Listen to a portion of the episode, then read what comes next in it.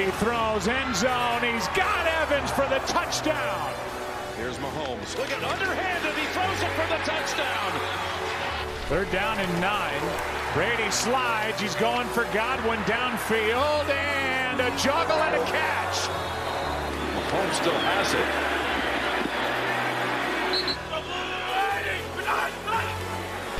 Brady keeps, floats wide open and caught by Godwin for a first down.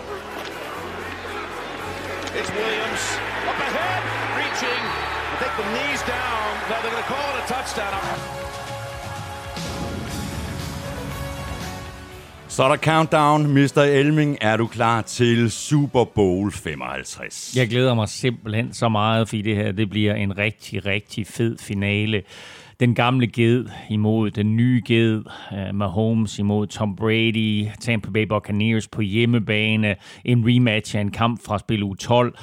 Buccaneers har ikke tabt siden, så altså, der er så mange aspekter og så mange historier i den her kamp, og øh, rigtig, rigtig mange interessante matchups øh, i løbet af kampen, som kan blive afgørende. Præcis, og vi er mega klar til på søndag, og hvis du ikke allerede er det samme, så håber vi, at du er det, når du er færdig med at lytte til den her udgave af N F L-showet, der er produceret af Kvartrup Media og optaget live on tape i samarbejde med Tafel og Charbroil. Og i øh, det her Super Bowl preview, der kommer vi til at zoome ind på lige præcis en række udvalgte matchups i Super Bowl.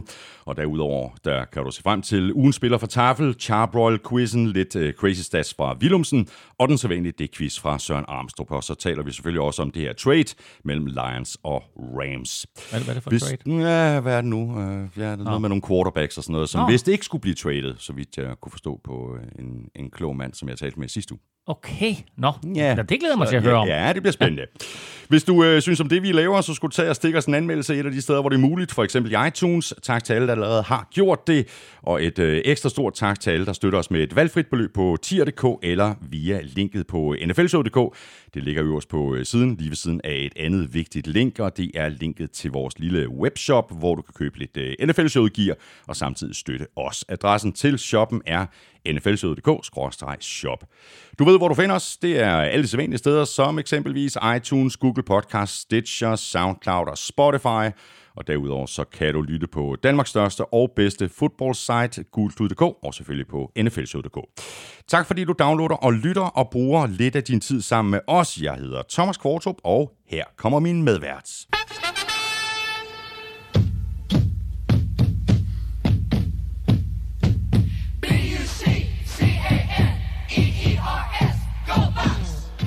Ja, sådan må det jo være, øh, Claus Elming, fordi vi spillede jo Chiefs Fight Song i sidste uge. Men det er ikke så længe siden, at du har spillet den her for mig, og det er jo en, øh, det er jo en helt igennem vidunderlig sang. Den er lige til at komme i øh, godt humør, ikke?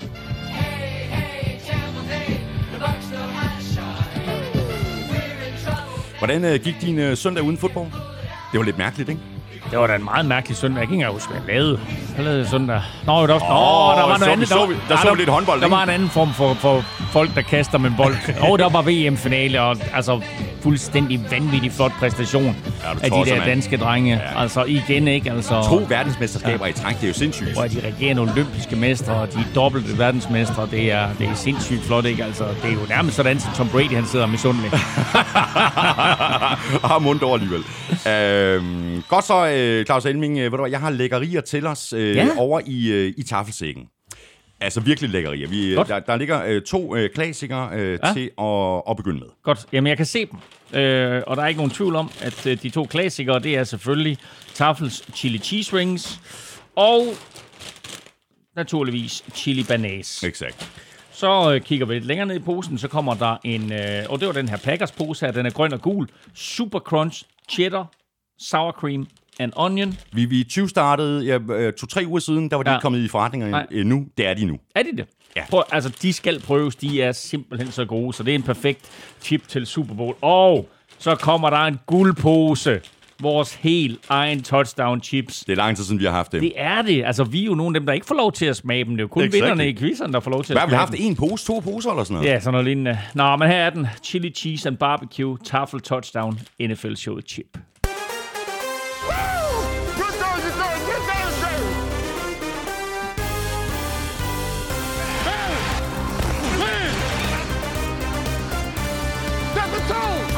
Ja, tonen er i den grad sat, og det er nu, vi gør os fuldstændig klar til Super Bowl femoghalvtreds på søndag. Chiefs er forsvarende mestre, og Buccaneers er tilbage i den store dans for første gang siden to tusind og tre. Det kan kun blive godt.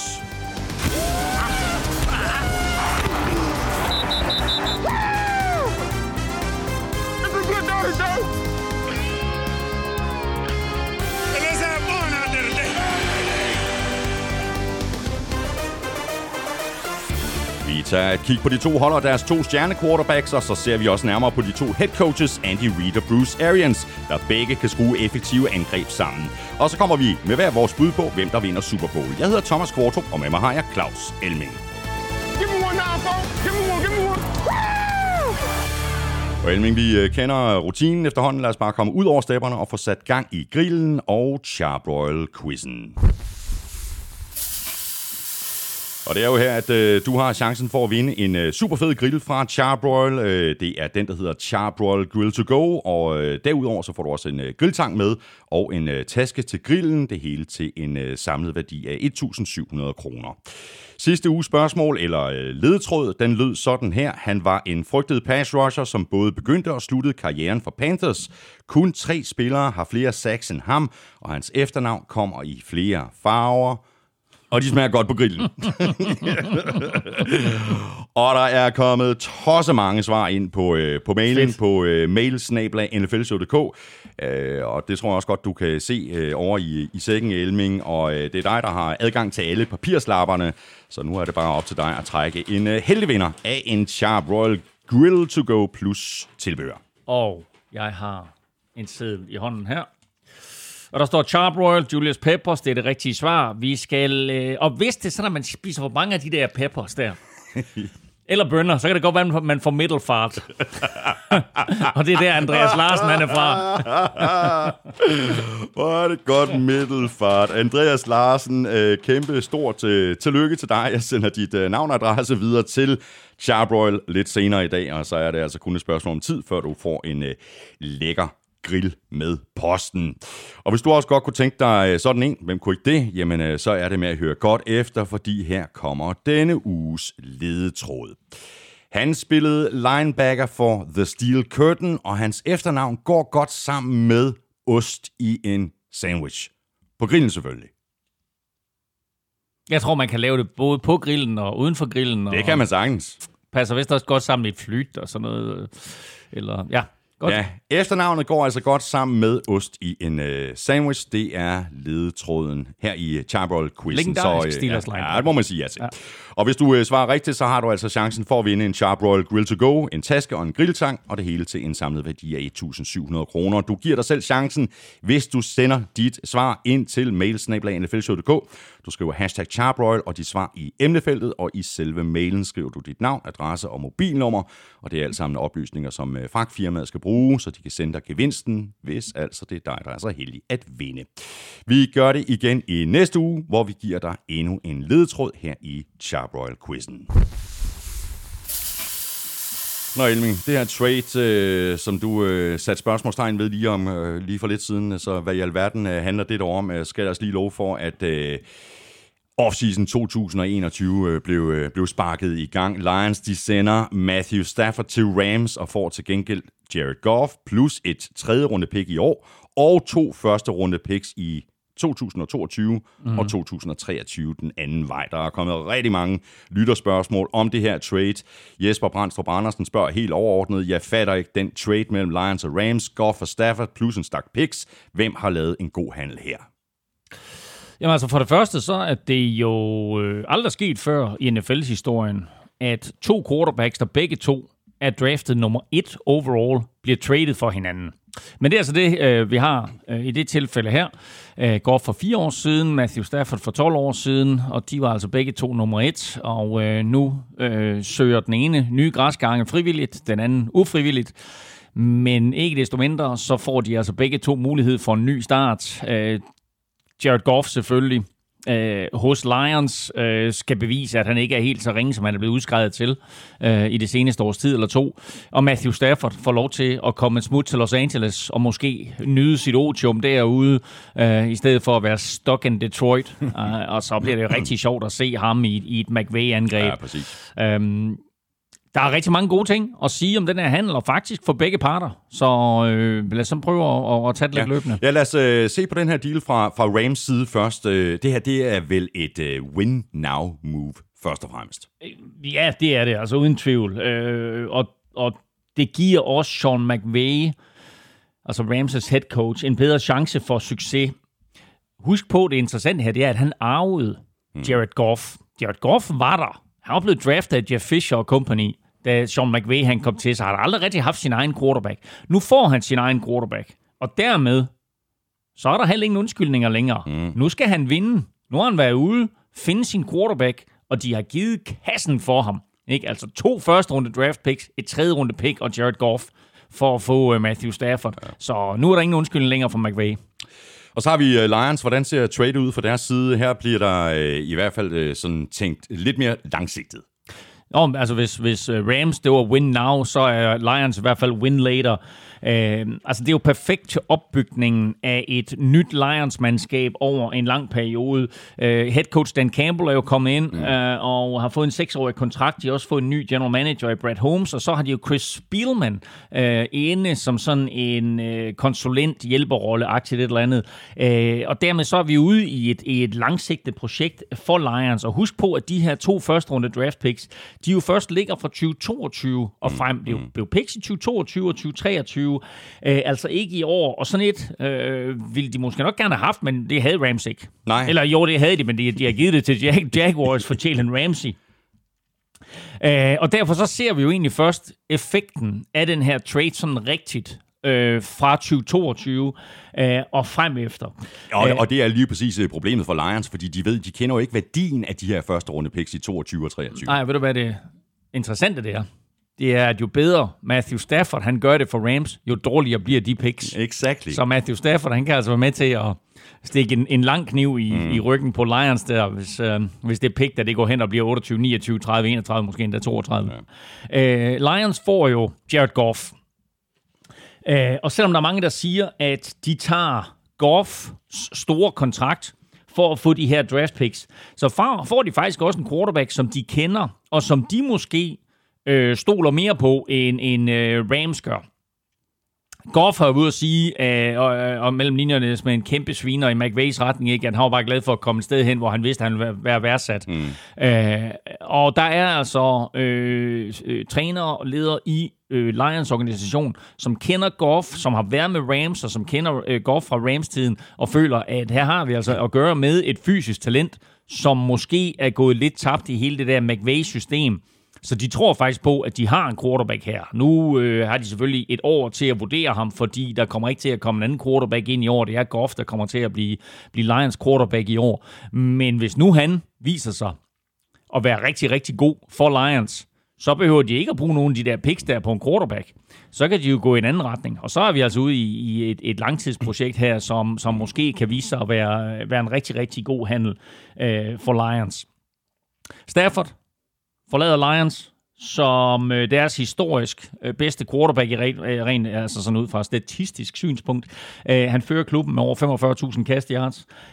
Han har to hundrede og toogfirs touchdowns, men faktisk kun, i gåsøjne kun, fireoghalvfjerds sejre. Men det er stadigvæk flest af alle Lions quarterbacks igennem tiden, men det svarer kun lige til sådan lidt over seks i snit mm. i de her tolv år, han, han har været i klubben, og han nåede aldrig, aldrig at vinde en playoff-kamp. Han var nul ud af tre, øh, altså kun tre gange i de tolv år var Lions i, i slutspillet, hvor han var der, og han, han, han vandt altså aldrig. Øh, lige hurtigt øh, oversigt her, fordi det der snakker med, med den løn her, det er også, at Lions overtager Goffs løn øh, og kontrakt. Det er fire år, og et hundrede og seks millioner dollars, de binder sig til. Rams får Stafford og hans kontrakt, og det er så to år og treogfyrre millioner dollars. Og der er lige præcis øh, flere af vores lyttere, der spørger ind til den pris, som Rams betaler, blandt andre Tobias Kryer, der synes, at det er en lidt øh, peberet handel, og Mads Melgaard, han skriver sådan her: er Rams allergiske over for first round picks? De smider jo om sig med dem som gaver til et Oprah-show. You get a first round pick. You get a first round pick. Everybody gets a first round pick. Du er god til det. Du er god til at lege Oprah. Så skriver Mads så, øh, spøj til side, øh, var det ikke en absurd pris for en quarterback, der har fået tæsk i tolv år? Jeg ved godt, at Rams også betaler for at slippe af med Goffs kontrakt, men alligevel, hvis ikke den står på Super Bowl de næste par år, så er der vel nogen, der har kvaret sig. Ja, altså, som jeg sagde før, der er ikke nogen undskyldning længere for Matthew Stafford, og det er også lidt vildt, at Rams, de på den måde pansætter fremtiden mm. for Matthew Stafford. Øhm, og det er jo ikke første gang, de har gjort det.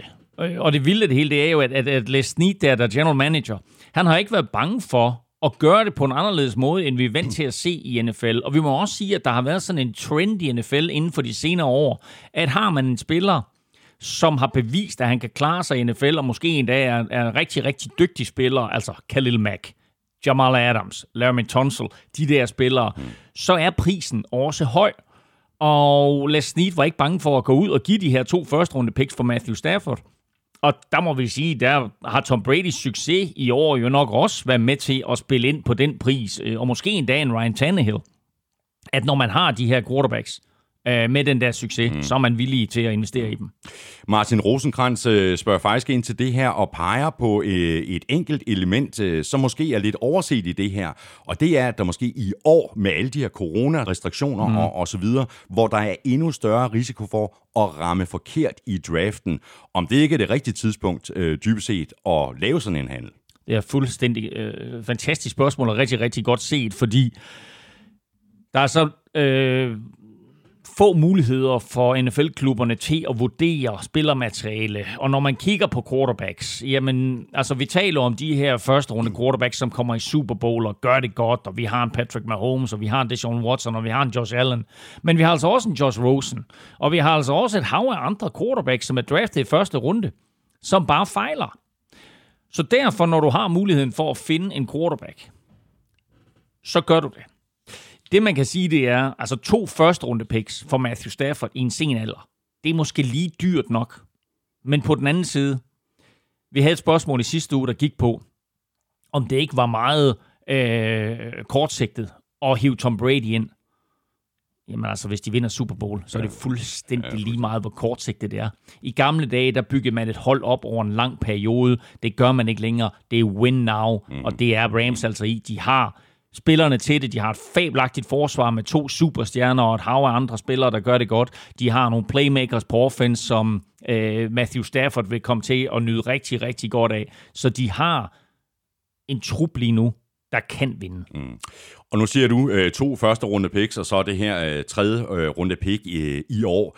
Det havde sikkert, hvis nu Jared Goff ikke havde været en del af den her handel, så havde det sikkert bare været tredje runde valg i år, og så et enkelt første runde pick. Altså, de betaler simpelthen for at slippe af med Goff for hans løn. Det kan man godt sige, og det interessante, det var også, at der var tre andre klubber, som øh, i hvert fald, altså der var nævnt seks, men øh, der var øh, tre øh, andre klubber, måske endda fire, som var meget interesseret i ham. Øh, det var Carolina Panthers, som var ude og, og, og tilbyde et første runde pick i år, det er altså top ti pick, øh, og måske endda smed Teddy Bridgewater oveni. Så var det Denver Broncos, som også har et højt draft pick, og måske endda smed Drew, Drew Lock oveni. Så var Washington interesseret, og så var, øh, hvem var den sidste? Der var et, et hold mere, der var interesseret. Var, var Patriots ikke også på banen? Ja, det var de nemlig ikke. Og ved du, hvorfor de ikke var på banen? Jeg hørte bare, at uh, Matthew Stafford sagde, ja. Det er i hvert fald et hold, jeg ikke skal til. Ja, og derfor tror jeg ikke, at de har været på banen til Matthew Stafford. Det kan godt være, at de har meldt sig til, men det er vanvittigt at tænke på, at for tre fire år siden, så var det enhver spillers drøm at komme til New England, fordi så vidste man, at så var der en chance for, at man fik en Super Bowl-ring. Matthew Stafford, han siger, I kan trade mig, hvorhen I vil, bare ikke til Patriots. Og, og hvorfor? Det, for jeg har fået nok af Matt Patricia, og jeg har fået nok af det system. Slut, brudt, finale. Ja, måske også nok det. Nu har han selvfølgelig quarterback og så videre, ikke? Men for mange spillere, der tror jeg, det har ændret sig med at komme til New England, efter Tom Brady er væk. Mm. Fordi han var ligesom garanten for, at de vandt mange kampe. Øh, og øh, nu, øh, nu, nu er der altså bare øh, andre vinde derude, og der er jo heller ikke nogen tvivl om, at, at Matthew Stafford kender Tom Brady og har talt med Tom Brady, så de har jo også snakket lidt sammen omkring, du ved, nå, hvordan foregår det deroppe, og, og som du siger, ikke, altså Matthew Stafford kender Matt Patricia, og Matt Patricia har vi jo ikke talt om, han kommer jo tilbage til Patriots. Præcis. Så, øh, så jeg tror, han sagde nej, det, der, det skal jeg ikke. Jeg skal ikke løbe rundt i, i samme bygning, som, som Patricia han løber rundt i. Øh, sidste spørgsmål øh, angående den her øh, handel kommer fra Anders Abro Hansen. Hvad siger I til Rams måde at bygge et hold på? Sidst de havde et første rundevalg, det var i to tusind og seksten, og nu har de ikke nogen før om flere år. Samtidig har de over tredive millioner i dead money næste år. Kan det virkelig blive ved med at gå godt? Det interessante ved den her handel her, det er jo, at den øh, er jo faktisk ikke officiel endnu. Uh, fordi N F L's trade deadline, eller uh, N F L's trade vindue åbner jo først, er det tiende femtende marts, et eller andet. Men uh, den er altså frem nu, den er blevet uh, uofficiel og så videre, men du kan ikke på noget tidspunkt komme over lønloftet. Det er ikke sådan, at du kan sige til N F L, uh, vi er lige over lønloftet en uges tid, så skal vi nok få det fikset. Du skal... Når det er sådan, at kontrakter de bliver indsendt til godkendelse hos N F L, så tjekker deres øh, jurister og deres eksperter på lønloft, så tjekker de lige, nå, er de under lønloftet? Ja, det er de fint. Er de under lønloftet? Nej, det er de ikke. Det kan desværre ikke lade sig gøre. Så derfor så har Rams nu omkring ja, halvanden måned til at få fikset lønloftet, fordi med Goff ude og Matthew Stafford inden og så videre, øh, der ryger de faktisk over lønloftet. Så det vil sige, at de skal ud og have justeret nogle kontrakter, inden den her handel bliver officiel. Og det vil sige, at Aaron Donalds kontrakt skal laves om. Der er nogle penge at lege med der. Der er andre kontrakter, der skal, der skal laves om, så der er nogle penge at lege med der. Og man kan sige det på den måde omkring Rams, at de gør det jo på den måde, hvor mange andre hold, som for eksempel Saints, at de siger, hey, vi skal bare have en bred palette af gode spillere. Så gør Rams det mere på den måde, vi siger, vi skal have nogle superstjerner på vitale positioner. Og så fylder vi resten af truppen med no-names og giver dem ingenting. Så du har de her kæmpe stjerner, Ramsey, Aaron Donald, nu Matthew Stafford, mm. et par stykker mere, som tjener kassen. Og så har du et hav af spillere, der løber rundt for fem til seks hundrede tusind dollars, måske omkring en million aktier eller andet, men heller ikke mere end det. Og det står i skarp kontrast til, hvad mange, mange andre hold gør. Og det er også en af de ting, som general manager Les Snead, han gør anderledes mm. end så mange andre mandskaber. Det har jo virket i år. Og når vi kigger tilbage på tyve tyve, så er vi to, der overrasker over, hvor gode Rams de var. Ja, ja, præcis. Og det er også meget interessant at følge Les Sneads øh, strategi på det her område, fordi altså som udgangspunkt, der har du syv draft picks hvert år. Men Rams har jo haft langt flere draft picks i ja, så, så langt året ja. rækker, nærmest ti år tilbage, ja. har de syv, otte, ni, ti, elleve, bare ingen første runde picks. Bare ikke nogen første ja. runde picks, men de har masser af picks at lege med. Ja. Ja. Så ja. det er jo en klar og, og, strategi. Ja, ja og, og det er jo det, jeg siger her, du ved, med, med at få nogle spillere ind, nogle rollespillere, som kan gøre det godt øh, på de positioner, det nu bliver smidt ind, og, du ved, og så ved man om, så har du Jalen Ramsey på den ene corner der, du har Aaron Donald i midten, og du har en, en enkelt spiller eller to mere, som er superstjerner, ikke? Øh, og så må andre bare udfylde deres pladser. Så har vi et par spørgsmål her fra Nikolaj Lam og Niklas Sembach. Nikolaj Lam først. Hvad så, Elming? Der var noget med, at du garanterede, at Watson, Rodgers og Goff alle stadig var i deres respektive klubber. Hvor mange af dem ender med at være traded, og Niklas Sembach skriver, tør Elming spå om flere quarterbacks, som ikke bliver traded denne offseason? Holder han fast i Watson efter i dag, eller viser denne handel, at klubber er villige til alt? Selvfølgelig er klubber villige til alt, og det krævede da også et, et Lions-mandskab, der var villige til at indgå i den her fuldstændig vanvittige handel, til at Rams de slap af med Goff, og... Grunden til, at jeg var så skråsikker, det var, fordi jeg så på den der Goff-kontrakt, og så tænkte jeg, der er ingen N F L-klubber, der kommer til at overtage den. Mm. Men når du så får smidt øh, to første runde picks oveni, og tredje runde pick, og du egentlig får lov til at sende din eksisterende quarterback, din rutinerede quarterback, afsted med værdighed, jamen altså, så opstår sådan noget her, så det er ikke min skyld. Deshaun Watson. Elming, han har officielt bedt om at blive traded nu, så vi skal vel ikke hundrede procent afvise, at det kan ske?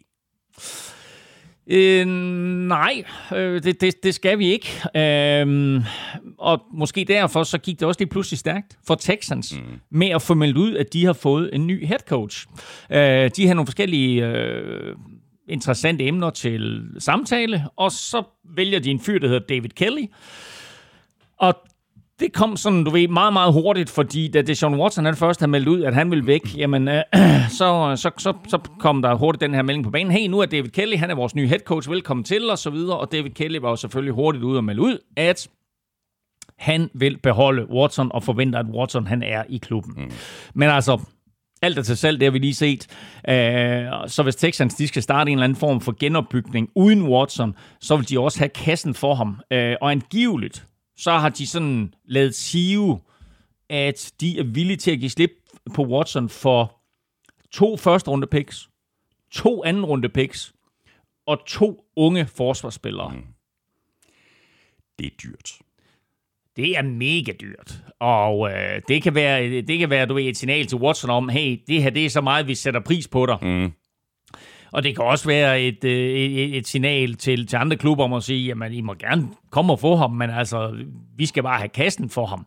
Øh, og så kan man se, om de to de kan mødes, fordi altså, hvis det lykkes dem med den her handel her, så er det selvfølgelig en god handel. Men du finder bare ikke en Deshaun Watson i draften, lige sådan der. Altså, nej, han, er top, han er top fem quarterback i N F L lige nu, ikke? Og altså, du kan, du kan skyde og skyde og skyde, og det er ikke sikkert, du nogensinde nej. rammer plet igen.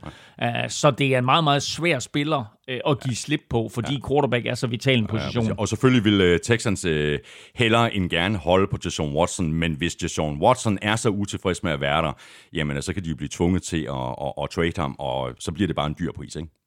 Jo, altså Watson er ikke rigtig kommet selv med en melding, øh, efter at David Kelly han er blevet ansat. Øh, og selvom der ikke sådan er beskrevet øh, ret meget øh, i den her ansættelsesproces øh, omkring øh, det faktum, at David Kelly han er sort, så er det sådan noget, som man er nødt til at forholde sig til, fordi der hos Houston Texans har været al den her interne ballade, og faktisk også ballade, der er beskrevet i, i, i diverse artikler osv., omkring racisme, ikke mindst på ledelsesgangene. Mm.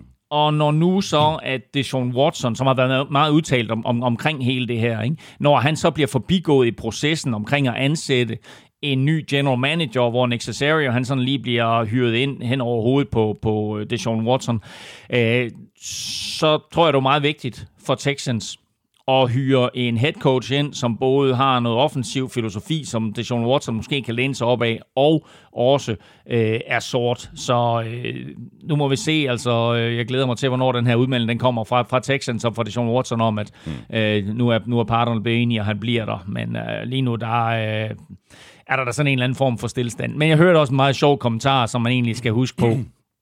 Og det er, det er fuldstændig lige meget, hvad der er af ballade i, N F L, i, i en N F L-klub fra første januar til første september. Det er, hvad der sker fra første september til første januar, det drejer sig om.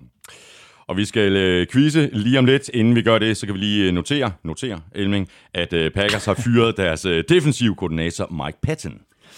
Ja, øh, og det er jo lidt, øh, det er lidt interessant.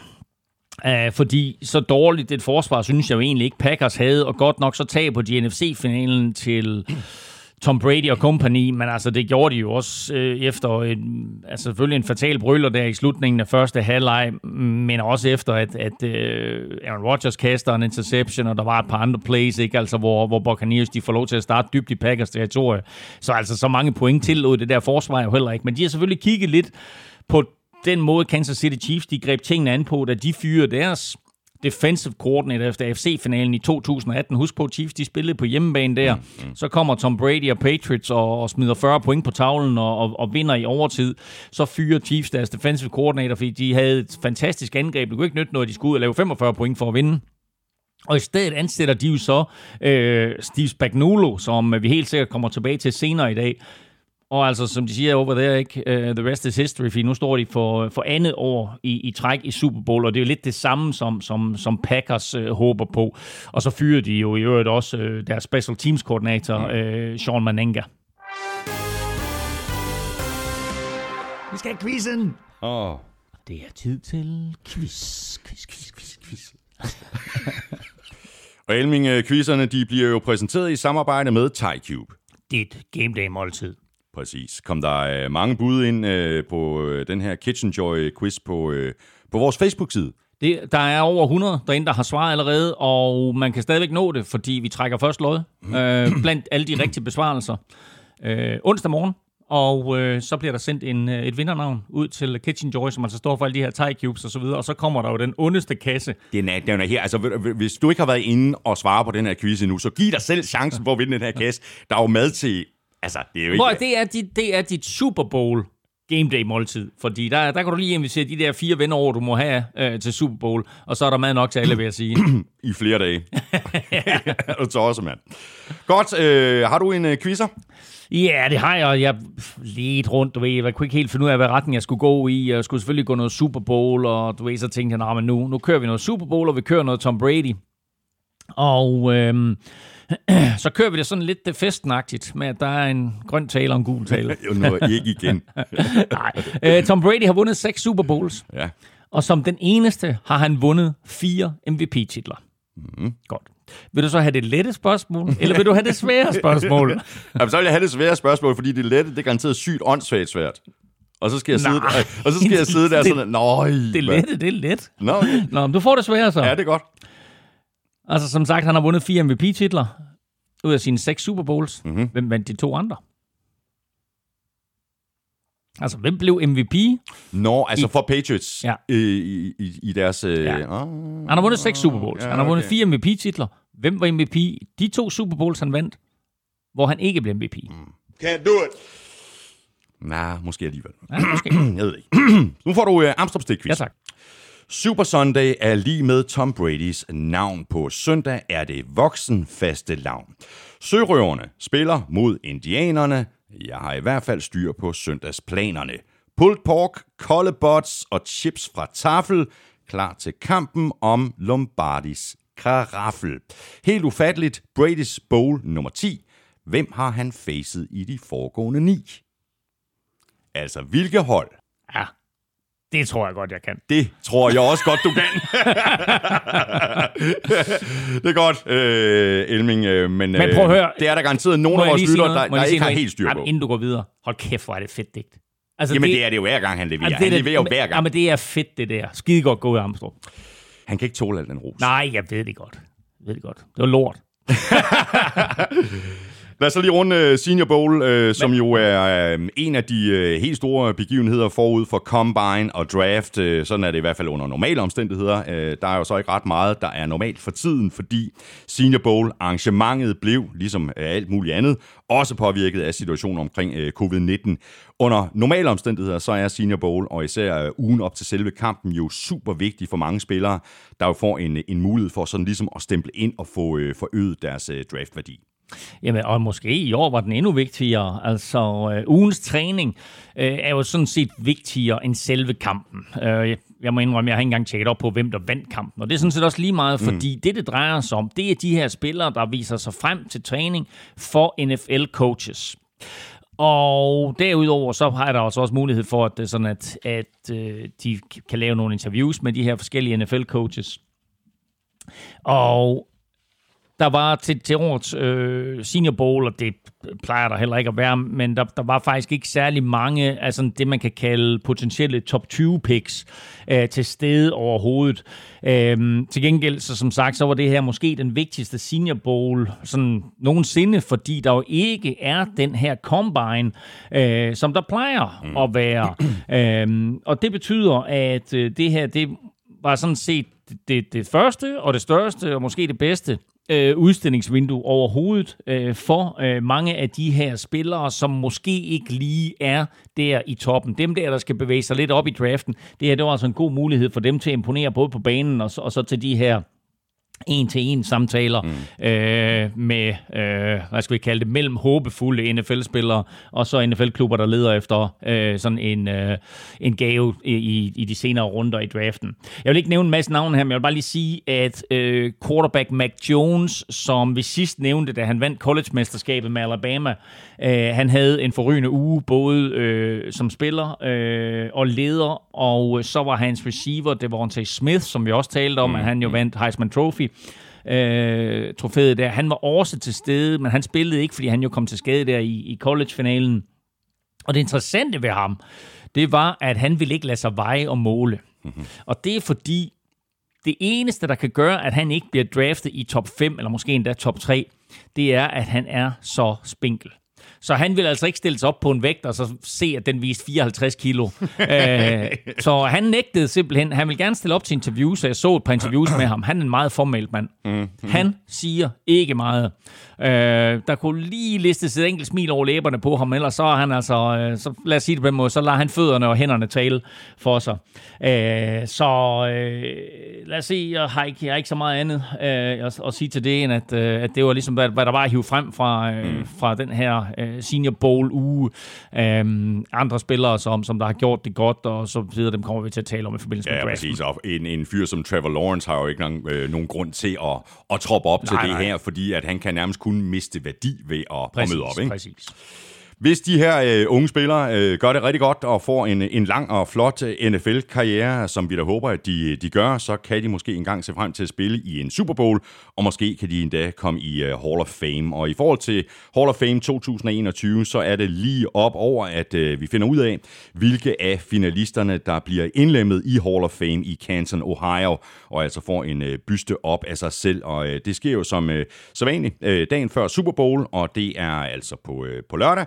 Men det sker jo så også på en, en lidt anden måde i år, end det sædvanligvis gør. Jo, men alt det her, det kommer til at foregå online. Altså hele det her awardshow øh, kommer til at foregå online. Hvordan N F L Network, de har tænkt sig at skrue det sammen, det ved jeg ikke. Men altså, øh, ligaen har jo penge nok, så øh, de, de har jo, synes jeg faktisk, formået også at gøre den her Media Day, som vi kommer tilbage til lige om lidt, øh, gøre den interessant. Mm. Altså, jeg så en hel del af det i, i aftes, og øh, øh, de... De, de gør, hvad de kan for at, at, at, at give os et fedt produkt, og derfor så tror jeg også, at det her awardshow, det nok på en eller anden måde skal blive cool, og mm. hvordan de lige har tænkt sig øh, at, at føre det igennem, og hvem der skal være vært, og hvordan det hele skal køre og sådan noget, det, det må vi se. Men øh, en af de ting, som vi selvfølgelig alle sammen ser frem til, det er kåringen af blandt andet M V P'en, men selvfølgelig også indlemmelsen af nye spillere i Hall of Fame. Og lige nu, der ligger der en, en liste over alle finalisterne på øh, gulklud punktum d k. Ja, selvfølgelig. Altså, hvis man bare går ind på gulklud, så kan man lige, øh, bare lige søge på på Hall of Fame eller Hall, så kommer, så kommer listen frem, og jeg vil sige, der, der er femten mand til, tilbage i finalen her, og en mand er hundrede procent sikker på at komme ind. Peyton Manning. Peyton Manning. Ja. Og der, så vil jeg faktisk sige, altså, så kan man godt være i tvivl øh, om resten. Altså, en, en Calvin Johnson, altså Megatron ja. for eksempel, er på listen, men kommer han ind? Mm. Ikke? Altså, han vandt aldrig noget. Han var selvfølgelig den bedste receiver i en fire fem sæsoner og sådan noget. Og, hvad med og, Charles Woodson, ikke? Jo, jo, men der var masser. Ikke? Altså, Charles Woodson er jo, er jo en sjov, øh, et sjovt navn, fordi han jo vandt Heisman Trophy, altså den her, det her trofæ for bedste college-spiller, mm. foran Peyton Manning, Randy Moss og Ryan Leaf. Ja, det er ikke så tosset. Nej. Nej. Og så er der også en uh, Alan Faneca, som jeg troede ville komme ind sidste år. Uh, han ja, er også på listen. Jeg har faktisk selv lavet den her artikel, og jeg havde egentlig regnet med, at jeg havde skrevet, hvor mange år de havde været finalister, men det har jeg ikke, kan jeg se. Uh, så det kan være, at jeg lige skal ind og rette det. Men den, den, den fulde liste ligger altså inde på uh, gulklud punktum d k. Og ligesom uh, navnene til uh, Hall of Fame bliver offentliggjort nu her på lørdag, jamen så gør det samme. Så er gældende for årets M V P, Offensive Player of the Year, Defensive Player of the Year, Combat Player of the Year og alle de andre priser. Og vi plejer jo at tyve-starte Elminger og komme med vores bud på, hvem vi synes, der fortjener at få den her øh, hæder. Og før vi gør det, så er der lige et, øh, et lille spørgsmål her fra Anders Vigelsø. Han skriver sådan her: jeg har et spørgsmål angående M V P-ræset og Offensive Player of the Year. Quenton Nelson Coles. Mm. Ja. Er det lidt samme situation som J J Watt? Selvom man i hele N F L-historien er et unikt talent og spiller bedre end nogen anden, så har positionen alt at gøre med, om man er kandidat eller ej.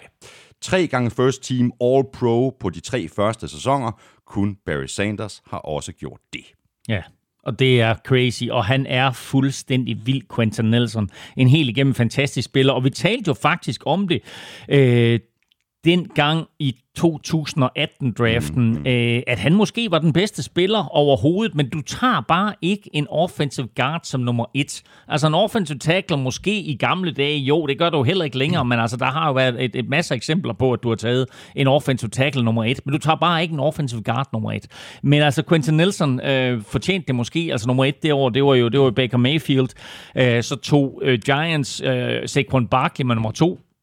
De kunne godt have taget Quenton Nelson, og måske har større succes med det. Det kunne de da sagtens. Jets tog uh, Sam Darnold med nummer tre. Uh, Browns valgte igen på, på uh, uh, nummer fire. Der, der tog de cornerback Denzel Ward, og nummer fem, det var Denver Broncos med Bradley Chubb. Og så nummer syv, det var så Buffalo Bills, der tog Josh Allen. Mm. Så Colts står også i en situation nu her, de har en superstjerne i Quenton Nelson, men ville de hellere have haft Josh Allen? Altså, det er jo lidt interessant, ikke? Øh, på det tidspunkt, der spillede Andrew Luck jo stadigvæk, så det er klart, at de ikke tog Josh Allen. Men havde de haft valg nu, hvem ville de så helst have? Quenton Nelson eller Josh Allen? Ingen tvivl om, Quenton Nelson er en fantastisk spiller, og måske den bedste offensive lineman overhovedet i N F L. Vi lægger ud med M V P, Elming. Selvom der er flere navne i spil, så tror jeg, vi er enige om, at det bør blive Aaron Rodgers i år. Der kan ikke være nogen tvivl. Altså, jeg prøvede lidt på at hype Josh Allen, fordi jeg synes, at, at det var så fabelagtigt, den måde, han spillede på i november og december. Men nu er vi jo i den heldige position her i N F L-showet, at vi kan tage slutspillet med. Mm. Og øh, derfor så fik vi også set øh, nogle begrænsninger fra Josh Allen. Vi så til gengæld også Aaron Rodgers, som ikke fik det optimalt ud af det i N F C-finalen, men ikke desto mindre, så synes jeg, at Aaron Rodgers' sæson, som her i en alder af syvogtredive, måske var hans bedste overhovedet, øh, berettiger ham til at være M V P. Ja, præcis. Jeg er, jeg er fuldstændig enig. Jeg havde noteret to andre navne, og det er begge to quarterbacks. Det er Patrick Mahomes og Josh, øh, og Josh Allen. Offensive Player of the Year. Øh, Skal vi fraregne quarterbacks i Offensive Player of the Year? Ja, det plejer, vi, det plejer vi at gøre, ja, ikke? Gør vi ikke ja. det? Og, og, og selvom, selvom vi ikke engang tog quarterbacks med, så vil jeg faktisk sige, at Derrick Henry fortjener den. Ja, fordi jeg har også han, Derrick Henry. Han kom ind i den her kategori af, af running backs, der har haft over to tusind yards. Mm. Og som vi gennemgik tidligere i, i en udgave af N F L-showet, så er det altså en meget, meget lille gruppe af, af running backs, der har præsteret det. Ja. Jeg har også Derrick Henry. Andre navne, havde jeg, jeg havde skrevet op, og som jeg overvejede, det var uh, Dalvin Cook, Stephon Diggs, Travis Kelce og Davante Adams. Alle som gode spillere i hvert fald. Ja. Defensive Player of the Year. Jeg har tre navne på min liste. Jeg er ja. meget, meget i tvivl. Jeg har T J Watt, jeg har Aaron Donald, og så har Xavier Howard. Åh oh ja. ja men, man kan sige på den måde, at, at de førte jo på sin vis også hver sin kategori. T J Watt lavede flest seks af alle. Aaron Donald lavede flest seks for en, en indvendig defensive lineman igen igen. Uh, og Xavier Howard uh, satte selvfølgelig en, en uh, fin lille Miami-rekord der med, med ti interceptions, og var i det hele taget bare fantastisk hele sæsonen igennem. Uh, jeg har kun en, og det er T J Watt, fordi udover de mange sacks, som han lavede og førte N F L i sacks, så førte han også N F L. Uh, altså han er langt, langt flere mm. pres på quarterbacken end nogen anden spiller overhovedet i den her sæson. Så har vi Offensive Rookie of the Year. Jeg har noteret to Justins. Ja. Herbert og Jefferson. Ja. Og jeg lader mit lille blod skinne igennem, og så siger jeg, der er stor sandsynlighed for, at Justin Herbert, han vinder den her, men i min Offensive Rookie-uddeling, der vinder Justin Jefferson. Ja, det kunne han også godt fortjene, men jeg tror, det bliver Justin Herbert. Ved du hvad, altså, Justin Herbert var god, og han er quarterback, og derfor vinder han nok. Men Justin Jeffersons fjorten hundrede yards, ja, ja, altså femte flest af alle receiver i år, og øh, flest af alle rookies ever, ever, uh, altså foran Randy Moss, et cetera. Ikke? Altså, det er, det, det er rimelig imponerende. Jeg er glad for, at vi tilbage under draften øh, faktisk roste Justin Jefferson, os begge to, og talte om, at han kunne meget vel blive den wide receiver, der fik først og størst succes i N F L. Nu må vi se, om han kan vedligeholde det. Det ja, håber vi. Det ja. håber jeg i hvert fald. Ja. Defensive Rookie of the Year har jeg noteret Chase Young. Ja. Og det er også det populære valg. Øhm, men igen øh, har vi jo den lille fordel her, at vi har øh, slutspillet med, og selvom han var skadet i N F C-finalen, så synes jeg, at den måde, han var med til at afgøre øh, slutspilskampen imod New Orleans Saints på, og i det hele taget den måde, han har spillet på i løbet af sæsonen, øh, berettiger Antoine Winfield junior rookie safetyen øh, for Buccaneers til at blive årets øh, Defensive Rookie of the Year. Comeback Player of the Year, der kan der øh, der kan jo blive only one, og det er ja. Alex Smith. Altså, man, man kan nævne Ben Roethlisberger og Jason Verrett som, som to andre ja, ja. navne, der kunne komme, komme i betragtning, men bare ikke i år. Nej, det er småskader. Ja, det er virkelig småskader.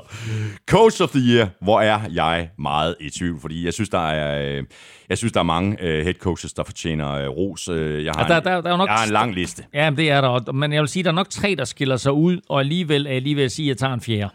Okay. Men altså de tre, jeg synes, der skiller sig ud, så kan du sige, om du er enig. Det er Kevin Stefanski. Det er ham, der har stående nummer et. Fra Cleveland Browns. Ja. Så er det Sean McDermott fra Buffalo Bills. Yes. Og så er Brian Flores fra yes. Miami Dolphins. Yes. Det er de tre, jeg synes, der skiller sig ud. Og, og grunden til, at man nævner det, er jo fordi, det er måske dem, der har forbedret deres hold mest. Men jeg siger bare, jamen, altså, hvorfor kan en mand som Andy Reid ikke vinde Coach of the Year, eller for den sags skyld Bruce Arians, der nu står i Super Bowl mm-hmm.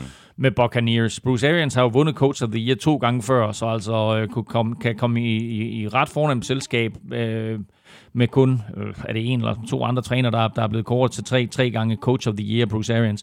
Øh, så altså en af de to, og, og jeg vælger faktisk at sige, at jeg går med Andy Reid.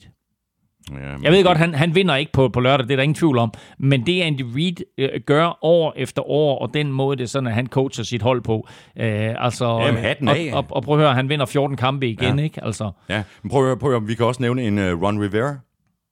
Ja, men han har også gjort det godt. Vi kunne nævne en Bill Belichick.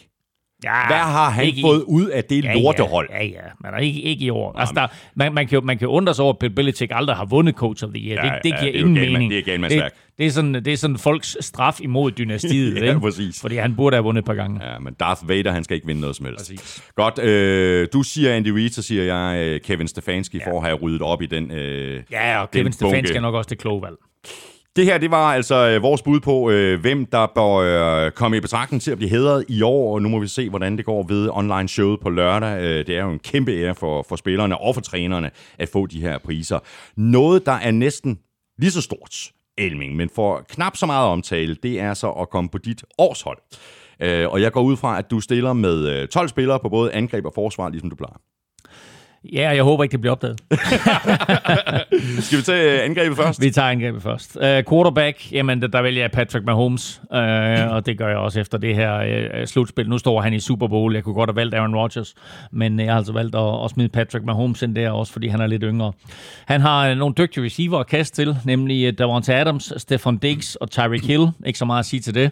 Han har også uh, sin holdkammerat Tyreek Hill, eller hvad hedder det, Travis Kelce, uh, på tight end og kaste til, og så har han en, en fin lille running back duo bag sig, som hedder Derrick Henry og Dalvin Cook.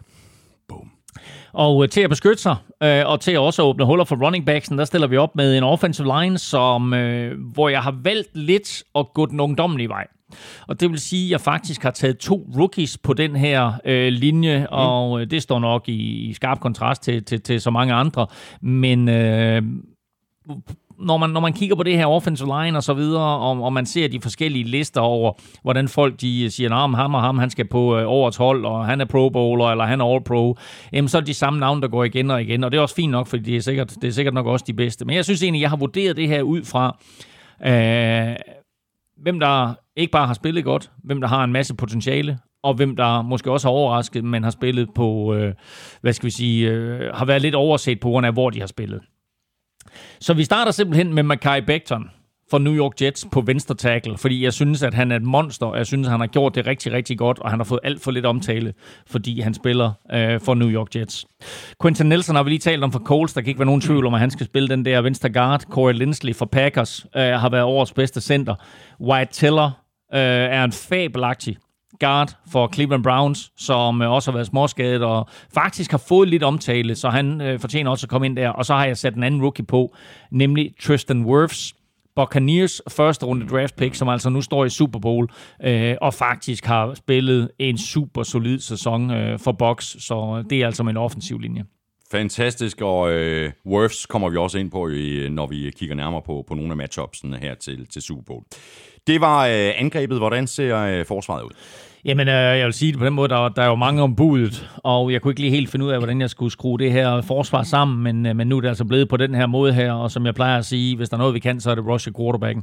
uh, vi stiller op med to defensive ends, der hedder Myles Garrett fra Cleveland Browns og Cameron Heyward fra, fra Pittsburgh. Indvendigt, der har vi øh, to superstuds, nemlig Aaron Donald fra Rams, og så Chris Jones, der står i Super Bowl med Chiefs. På øh, outside linebacker, der har vi Zadarius Smith fra Packers og øh, T J Watt fra Steelers. Og indvendigt, der stiller vi op med to taklemaskiner, øh, Darius Leonard.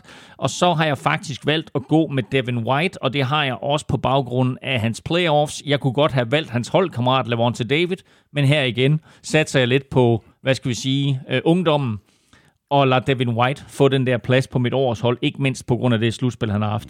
Og ned bagved, øh, Xavier Howard og Jalen Ramsey, synes jeg ikke, at der kan være nogen tvivl om. Øh, Jalen Ramsey hører du ikke ret meget til i løbet af en sæson, øh, fordi der ikke er nogen, der kaster i hans retning. Du hører, når, du hører om, når det sådan, at han udtaler sig i pressen, eller han brokker sig, eller han har været involveret i et eller andet. Og Xavier Howards navn hører du hele tiden, fordi han laver et hav af interceptions. Øh, og så har jeg taget Tyrann Mathieu med på safety, Chiefs. Uh, All-Pro Safety der, som uh, nu står i, i Super Bowl igen. Og så har jeg tæt uh, Jamal Adams med, uh, fordi Jamal Adams måske bare er den mest uh, alsidige safety overhovedet uh, i ligaen. Så det er altså vores forsvar. Special Teams, hvordan uh, ser det ud? Jamen, Jason Sanders får lov til at være kicker for os. Har haft en fremragende sæson for Dolphins. Punter, der øh, tager vi Browns punter, Jamie Gilliam, og det er egentlig ikke, fordi han er den bedste punter. Han har bare det fedeste øgenavn. Han hedder nemlig The Scottish Hammer. Kick returner, der kan ikke være nogen tvivl om, at det er Cordell Patterson. Punt returner, det bliver Jakeem Grant. Og på special teams, jamen altså, der har Matthew Slater bare igen igen haft en for, fornem sæson for Patriots. Jeg har kun et spørgsmål øh, til det her. Det er et rigtig, rigtig flot hold, øh, du, du stiller med her, Elming. Jeg har kun et spørgsmål. Hvor er Fred Warner? Jamen, han kunne godt have været på, men jeg satte ham ikke på, og sådan er det. Altså, jeg, jeg siger bare igen, de to linebackers, jeg har, det er Darius Leonard og Devin White. Øh, de jo begge to i slutspillet. Hvor var Fred Warner? Han var, han var derhjemme. Wow! Ugens spiller præsenteres af Tafel. Ja, ja, så kan det... Øh... Jeg, jeg, jeg løj faktisk for dig. Er det rigtigt? Hvad så? Jamen, nu sidder jeg lige og tænker lidt, fordi... Øh... Kom Colts i slutspillet? Nej, det, det, gjorde, det, gjorde de, det gjorde de jo faktisk ikke. De blev faktisk nyt til sidst, så Darius Leonard var jo heller ikke i slutspillet. Så jeg kunne godt have valgt Fred Warner, hvis det var. De dumme svin, mand. De dumme svin. Det tænkte jeg til tænkninger over det, du sagde. Nej, jeg sad lige og tænkte, var, var det de i slutspillet? Nej, det var det okay. Nå, godt. Øh, det kan godt være, at jeg sagde i sidste uge, at vi ikke havde en omgang af ugens spiller i den her uge, men øh, det havde vi så alligevel. Øh, en lidt anderledes en. Øh, vi spurgte ganske enkelt, jeg tror faktisk også, vi gjorde det sidste år, hvem vinder Super Bowl? Og lidt over en øh, tredjedel siger Buccaneers, fireogtredive procent, og seksogtres procent siger Chiefs. Wow. Store favoritter. Ja. Elming, vi skal have fundet en øh, heldig vinder, og øh, hvis der er nogen, der er lykkens gudinde, så er det dig. Og jeg vil sige, er det, er det her, er det flest nogensinde det her, eller hvad? Jeg synes, der er rigtig mange i dag. Det ligger faktisk meget stabilt, og det er rigtig mange. Det er rigtig mange. Godt, men jeg har trukket en her. Og øh, der står Chiefs. Og vi skal et smut til Hundested. Og det er Simon Lund. Simon Lund Hemmingsen, øh, stort tillykke til dig. Jeg sender dit øh, navn og adresse videre til Rookie Helle på Tafel. Og så sørger hun for, at øh, du modtager din øh, gevinst. Øh. Så er vi fremme ved øh, lodtrækning nummer to, øh, som er forbeholdt alle dem, der støtter os på øh, tier punktum d k. Og det er jo her, vi trækker lod om endnu en kasse med taffelchips. Men i den her kasse, der er så også vores egne chili cheese og barbecue touchdown chips. You know the drill, Elvin. Jeg stikker hånden ned her. Der er også mange. Og jeg trækker en op. Og jeg kan se, at øh, det er en, der har været med ikke så længe, siden oktober. Um, og det er Jørgen. Jørgen? Det ved jeg ikke. det, er, det er tre bogstaver. Ja, okay. Jamen, øh, godt... Øh, og det første er et J. J H S, ja, det er godt. Jørgen Hans øh, Simonsen. Øh, Sådan der. Ja, det, godt. Nej, jeg aner det ikke. Nej. Godt, men øh, J H S, øh, tillykke med det. Kæmpestor tak for støtten på øh, tier punktum d k. Både til dig og til alle andre, der, der støtter os, og du får en, en mail fra mig lidt senere i dag. Når jeg så har fået dit øh, fulde navn og din øh, postadresse retur, så sender jeg dine oplysninger videre til Rookie Hell på Tafel. Og vi gør det igen i næste uge. Støt os på øh, tier punktum d k, så har du givet dig selv chancen. Hver femmer, du støtter os med, giver dig et lod i lodtrækningen. Nu begynder vi så småt at se frem mod Super Bowl femoghalvtreds, og hele den her uge frem mod Super Bowl, den plejer jo at være sådan et sandt mediecirkus. Men øh, på grund af omstændighederne, så, øh, så er det lidt mere afdæmpet i år, Elming. Det ligner faktisk ikke sig selv. Nej, der er jo, altså for det første, så kan vi jo starte med antallet af tilskuere, øh, som jo selvfølgelig er skåret ned i forhold til det normale antal tilskuere, men alligevel er sat op, fordi den oprindelige melding var, at det skulle have været tolv tusind tilskuere. Øh, nu bliver der faktisk plads til, eller bliver lukket toogtyve tusind tilskuere ind, og øh, en af de fede ting, som N F L gør i år, det er, at de inviterer faktisk kvitterfrit syv tusind fem hundrede medlemmer af det amerikanske sundhedspersonale fra hele U S A til Super Bowl. De fleste af de her øh, sygeplejersker, øh, læger og alle mulige andre, som har haft med corona at gøre igennem det sidste års tid, øh, er, der er de fleste af dem, de er fra Tampa-området, men alle øh, enogtredive, øh, ja, enogtredive andre N F L-klubber får lov til at, mm. at sende x antal øh, forskellige sundhedspersonale til Super Bowl. Så tilskuertallet er sat op fra tolv tusind til toogtyve tusind, altså næsten en fordobling. Der er så stadigvæk lidt op til den, den fulde kapacitet, som jeg mener omkring halvfjerds tusind. Ja, til Super Bowl øh, på Raymond James Stadium, der er det omkring øh, halvfjerds tusind fem hundrede til seks hundrede stykker, øh, som, som der er plads til. Men det er stadigvæk, jeg synes faktisk stadigvæk, det er flot, at der kommer ja, toogtyve tusind ja. ind. Øh, og det er selvfølgelig alle sammen med mundbind og så videre. Ja. Og det gælder også alt det festivitas, der er ude foran stadion. Der er jo det her N F L-cirkus, som hedder N F L Experience, som startede tilbage i nitten tooghalvfems og bare har vokset sig større og større. Og det har N F L altså ikke valgt at, at lægge ned i år. Til gengæld så er det selvfølgelig med mundbind og så videre, men det eksisterer altså. Så er man i Tampa-området, så er der mulighed for at komme ud og øh, prøve det her N F L Tivoli, som det jo egentlig er. Mm. Og hvis der er noget, der hører sig til ved en Super Bowl, så er det jo de to nationalmelodier, den uofficielle America the Beautiful, og så den officielle The Star Spangled Banner. Og de bliver leveret i henholdsvis optaktshowet og umiddelbart før kampstart. Og hvis man godt kan lide jagerfly, der flyver i formation, så skulle det amerikanske luftvåben vist have planlagt sådan en, en helt speciel flyover. Ja, altså, øh, det, det bliver jo en duo, der skal synge øh, nationalmelodien, og øh, det er blues-sangeren øh, Jasmine Sullivan, og så country-sangeren Eric Church, og så bliver den her uofficielle øh, nationalsang, den bliver også fremført af øh, den øh, amerikanske, øh, hvad hedder det, kvindelige musiker, der bare hedder Her. Øh, og som du så siger, så, så kommer den her flyover, og som jeg sådan lidt har kunne sjuske mig frem til, google mig frem til, det er ikke sådan helt officielt, hvad det er, så er det vist en flyover med de helt nye stealth bombers. Mm. Og jeg kan faktisk huske, da jeg sad i Miami til Super Bowl treogtredive, øh, den her Super Bowl, Morten Andersen var med i, der sad vi jo helt op, altså øverst op, de har bygget sådan nogle kommentatorbokse oven nærmest på toppen af stadion, og der sad vi op, og øh, vi opdagede ikke de der stealth bombers, før de nærmest var forbi os. Det var bare, og så kom der så et kæmpe skrald, altså, men, men det, det er så sindssygt, for det er bare sådan en psss, og så i det øjeblik, de ligesom er forbi det, så hører du dem, mm. bum, og det er jo det, de her stealth bombers, øh, de, de kan. Æh, så øh, de har planlagt et eller andet helt specielt til, til den her Super Bowl. Og så vil jeg lige opfordre alle til at gå ind på gulslyd punktum d k. Der finder du nemlig det officielle kampprogram for Super Bowl femoghalvtreds. Det er på et hundrede toogtres sider.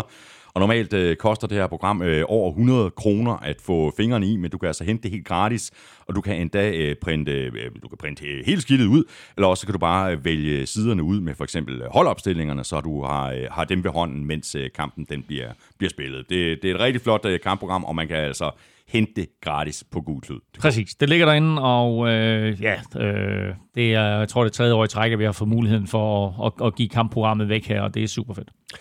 Nu hopper vi i de her udvalgte matchups, hvor vi forsøger at pejle os sådan lidt ind på, hvad der kan ende med at blive udslagsgivende. Det ultimative matchup, det er selvfølgelig matchuppet mellem geden og den unge ged. Brady mod Mahomes. Ja, og, altså, og der, der er jo en lille ekstra historie i den her øh, Super Bowl. Og det er jo lidt, at Mahomes er kommet ind og har taget N F L med storm, er allerede her i sine første år blevet kåret til M V P, er blevet kåret til Super Bowl M V P, har vundet en enkelt Super Bowl, står i sin anden nu, kan blive den yngste spiller, der vinder øh, to Super Bowls.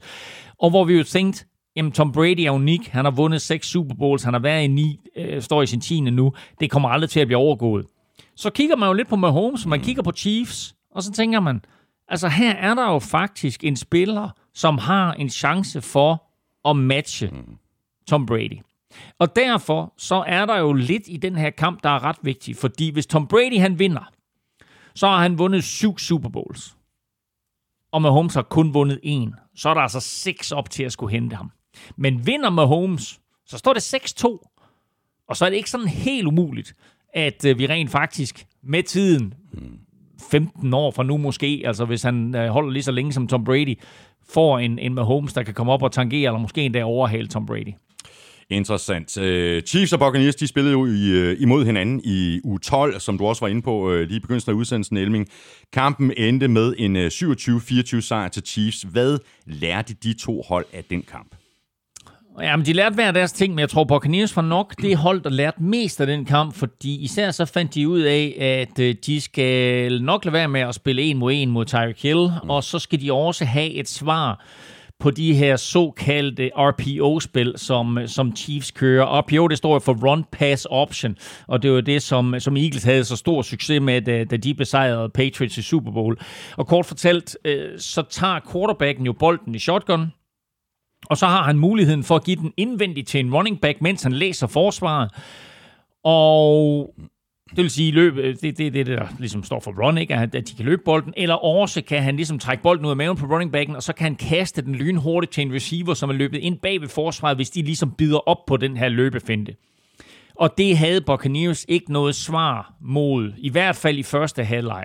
Så det er klart, at de går ind, og så kigger de på det her, og så ser de lidt, okay, hvad var det for nogle justeringer, vi lavede i den her kamp, som, som, som, som gjorde, at vi rent faktisk fik bedre styr på det der, og Hvad, hvad kommer Chiefs ud med, med, med til den her kamp, som, som, hvor de formodentlig forhåbentlig prøver på at, at tage røven på os. Øhm, med hensyn til Tyreek Hill, så skal de jo finde ud af, hvordan de håndterer ham, fordi han havde jo altså, som vi også talte om i sidste uge, over to hundrede yards i første kvartal i den her kamp, øh, og øh, da Bucs ligesom øh, skulle have noget til at ske, øh, så fik de, fik de dæmmet op for, for hele det der Tyreek Hill-show, og så begyndte de at kaste bolden mere, og de fik Gronkowski med i spil på, på, på de dybe ruter ned gennem midten. Det var måske hans bedste kamp øh, hele året.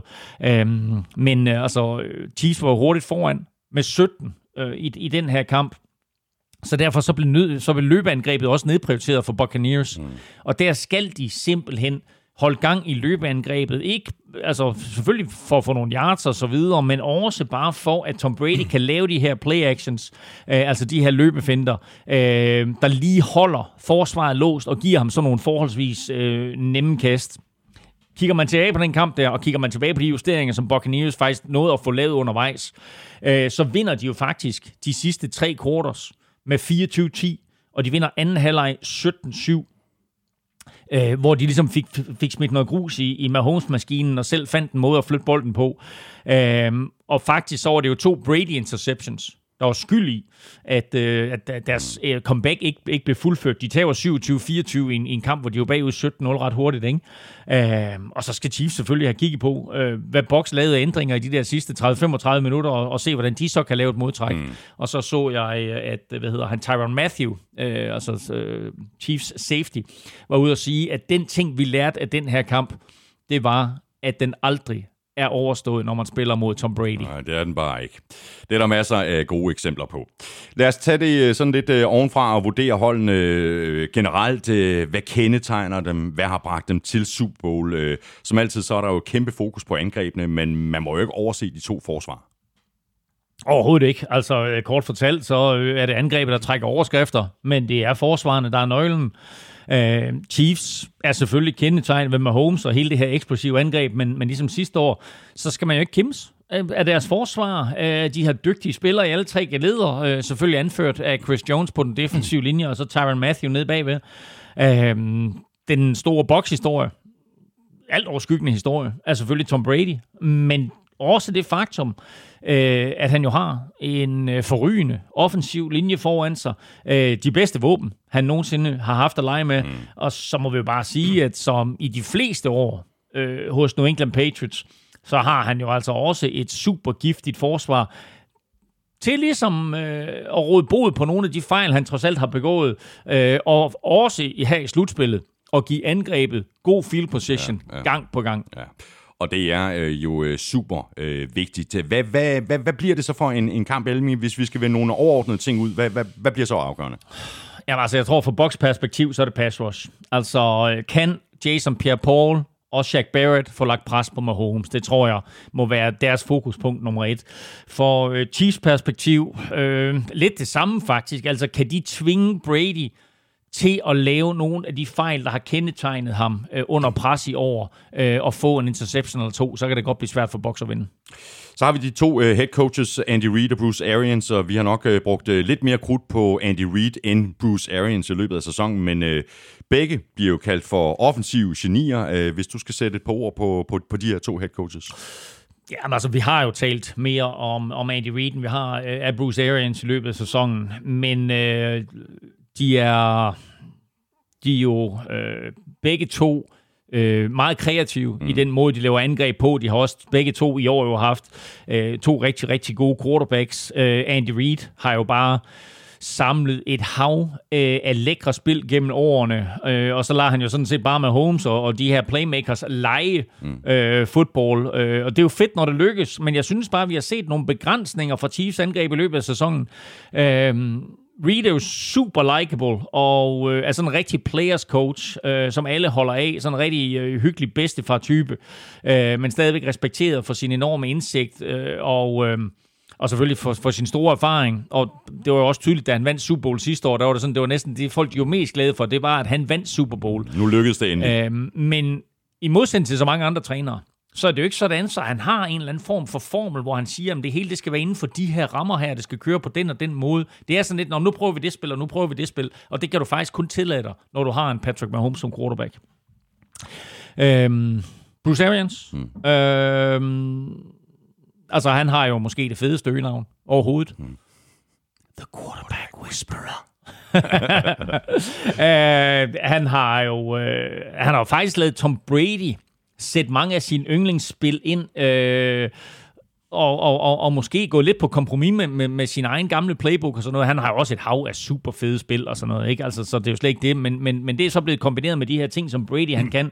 Og han har også lavet Brady agere en slags ekstra offensive coordinator.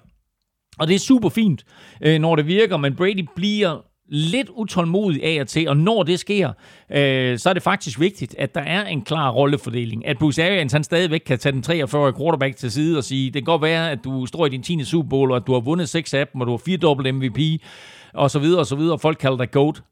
Det der, det var lort, ikke? Og vi gør det på den måde, og når næste gang, du kommer ind, altså, og det, det er bare vigtigt, at, at den rollefordeling er der. Og så må jeg bare rose Bruce Arians for hans arbejde. Faktisk ikke kun i år, men i det hele taget efter, han er kommet til med at bygge det her Buccaneers-mandskab op, fordi han har været tålmodig, og han har ladet holdet øh, udvikle sig, øh, så de jo nu øh, topper på det helt rigtige tidspunkt, og man kan sige, det var allerede et godt hold sidste år, men de manglede lige den der quarterback, der sådan ikke kastede tredive interceptions. Mm. Så har vi de to øh, defensive koordinatorer, øh, det er jo også to øh, erfarne herrer, som jo ovenikøbet også har erfaring som head coach. Ja, øh, blandt andet, fordi fællesnævnerne for de to, det er jo nok, at de er bedre som defensive coordinator, end de er som, som head coaches. Både Steve Spagnuolo hos Chiefs og, øh, og Todd Bowles hos Buccaneers øh, har haft deres eget hold. Øh, Spagnuolo øh, var head coach for Rams og var også øh, kortvarigt midlertidig head coach for Giants, øh, og øh, Todd Bowles var jo head coach for Jets. Begge øh, uden succes, men øh, man må sige, at øh, som defensive koordinatorer, der har de haft succes, uanset hvor de har været. Lad os lige tage dem med en af gangene. Lad os kigge lidt på Chiefs Steve Spagnuolo først. Hvad er det, hvad er det han kan? Jamen altså, Spagnuolo, som jeg nævnte i starten, også kom til Chiefs, efter deres forsvar var blevet kørt over af Brady og Patriots i A F C-finalen der for to år siden. Og det tog lidt tid, øh, men da han så først fik stabiliseret forsvaret, og alle ligesom forstod, hvad det var, han ville, øh, og hvordan hans forsvar fungerer, så øh, blev det jo faktisk øh, blandt N F L's bedste, og det så vi jo også i slutspillet af Super Bowl sidste år, øh, og har også set det øh, i flere kampe i år. Han gjorde jo præcis det samme med Giants forsvar, øh, det Giants forsvar, der ødelagde øh, Tom Brady's perfekte sæson, da Giants de vandt Super Bowl toogfyrre over de ubesejrede Patriots der tilbage i to tusind og otte var det. Øhm, nu mødes Brady og Spagnuolo jo så igen i Super Bowl, og så er det spændende at se, hvem der øh, hvad hedder det, trækker det længste, det længste strå. Det længste strå, tak. Godt. Øhm, man kan ikke spille forsvar uden gode spillere, så øh, det hjalp selvfølgelig, at Chiefs hentede Tyrann Mathieu og Frank Clark ind. Øh, de, be- de begge øh, blevet både bedre og stjerner øh, under Spagnuolos øh, kyndige vejledning. Øh, hovedpunktet for ham, det er pres på quarterbacken, få ham til at lave fejl, øh, og gerne kun med fire mand i pres. Øh, han er ikke bange for at blitse overhovedet, og så har han et fokuspunkt, som er meget, meget vigtigt. Lav turnovers. Alt, hvad det her Chiefs-forsvar det går ud på, det er at, lø- at lave turnovers. I, øh, i kampen der spil U tolv, øh, der var øh, Brady elleve for tyve med to interceptions, når Spagnuolos forsvar de blitzede. Så det er klart, at det er noget, de har kigget på. Pres på Brady, tvinger ham til at lave nogle fejl. Og så har vi Todd Bowles og Bruce Arians. De har jo efterhånden øh, oplevet en del sammen, og nu, øh, nu også en Super Bowl. Ja, ja. Øh, Bruce Arians, han, øh, han kender jo Todd Bowles øh, rigtig godt, både fra, fra college-dagene på, på øh, det college, der hedder Temple, hvor de jo træner sammen, og også fra Cardinals, hvor Bowles jo var defensive coordinator for, for Bruce Arians i to sæsoner. Øh, og Todd Bowles har, ligesom Spagnuolo, øh, virkelig gjort underværker i Tampa. Øh, Bucs forsvar øh, førte hele N F L imod løbet for anden år i træk i år, og øh, overordnet var de rangeret som det sjette bedste forsvar af alle hold, efter at de lå nede og rodede der som nummer syv otteogtyve stykker, øh, inden Bowles han kom til. Øh, han har jo også en, en masse dejlige defensive våben at lege med. Altså de der to linebackers, som jeg nævnte tidligere, Davante David og Devin White, det er måske N F L's bedste duo overhovedet. Øh, derudover jo en, en meget, meget stærk defensive line, der jo ikke er blevet dårligere af, at Vita Vea han er, er kommet tilbage her til de sidste par kampe.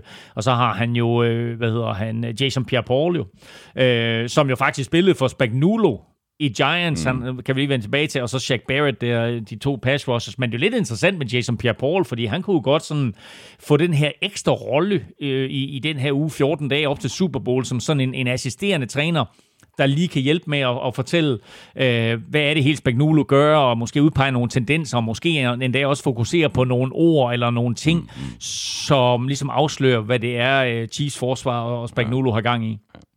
Hvad skal vi lægge mærke til, når Chiefs har bolden? Hvad bliver afgørende? Jamen, jeg har sagt det flere gange i løbet af sæsonen. Rytme, rytme, rytme. Og jeg synes, det har manglet, men jeg synes lige pludselig, så så vi det imod Bills, mm. at lige der kørte det. Øhm, det er jo et interessant angreb, det her, fordi de jo ligesom ser stort på, hvad skal vi sige, running back-positionen, og hvis running back-positionen bliver brugt, jamen, så er det næsten til at kaste til, og det var lidt det, Clyde Edwards-Helaire han skulle ind til, men han jo også lidt blev ignoreret her i de senere kampe, så det her, det er fokus på øh, korte kast og dybe kast, kast, lange kast, kast ud mod sidelinjen, kast, kast. Det, det er det hele taget bare kast. Ja, det er, ja. Lad os øh, nappe lidt øh, nøglematchups. Et af de helt store bliver vel øh, Chiefs offensive linje mod Buccaneers pass rush. Ja, altså selvfølgelig gør det det, og, og, og det, er, det er det, man skal holde øje med i den her kamp.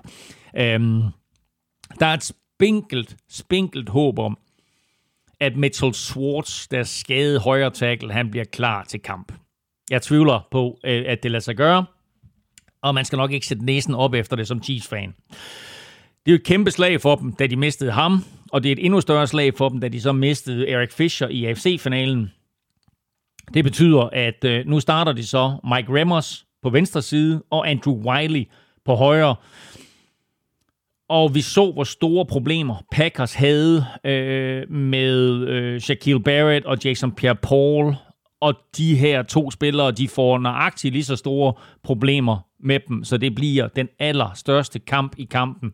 Øh, I hvert fald, jeg har faktisk set ud fra begge holds perspektiv. Mm. Øh, jeg vil sige, det mandskab, der vinder den matchup, vinder også kampen. Mm. Så har vi et andet matchup. Tyreek Hill mod Bucks defensive backs.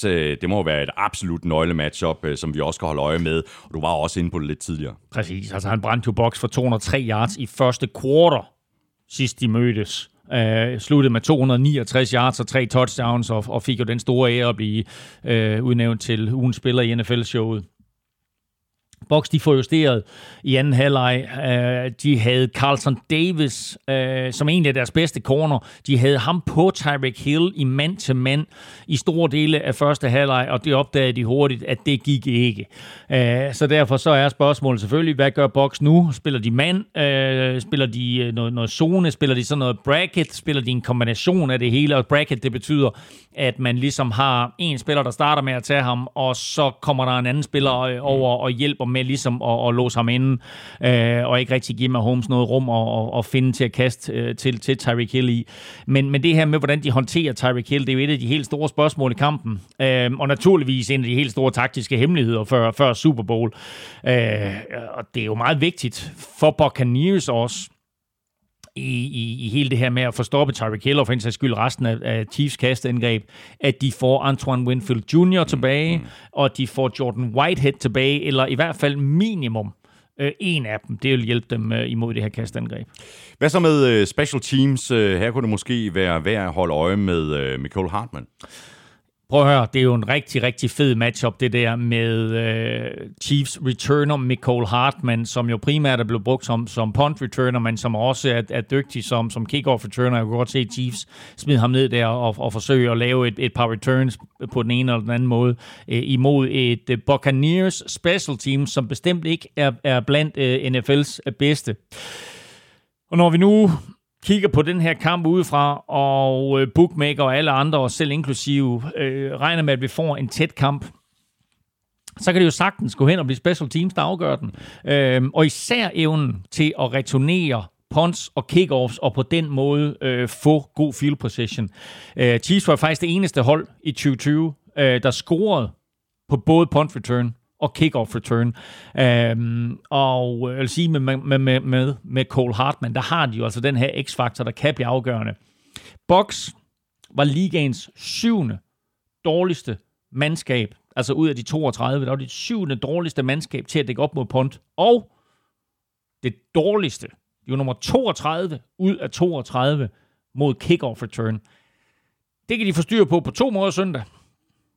Enten sørge for at sparke bolden ud af endzone, så der ikke bliver lavet kickoff return, eller lave det, man kalder directional kickoff, ned i hjørnet med den, og så få ham lukket inden, inden han slipper afsted. Men altså, det er en misset tackling, og så, ja, næste, gang, næ- og så næste gang, du står du ja. ser med Cole Hartman, så laver han touchdown den til den anden. Ja, ja, præcis. Lad os så øh, bytte side og fokusere lidt på, hvad vi skal lægge mærke til, når øh, Bucs de har bolden, øh, og hvad der bliver afgørende. Hvad er det vigtigste, sådan helt overordnet for Buccaneers?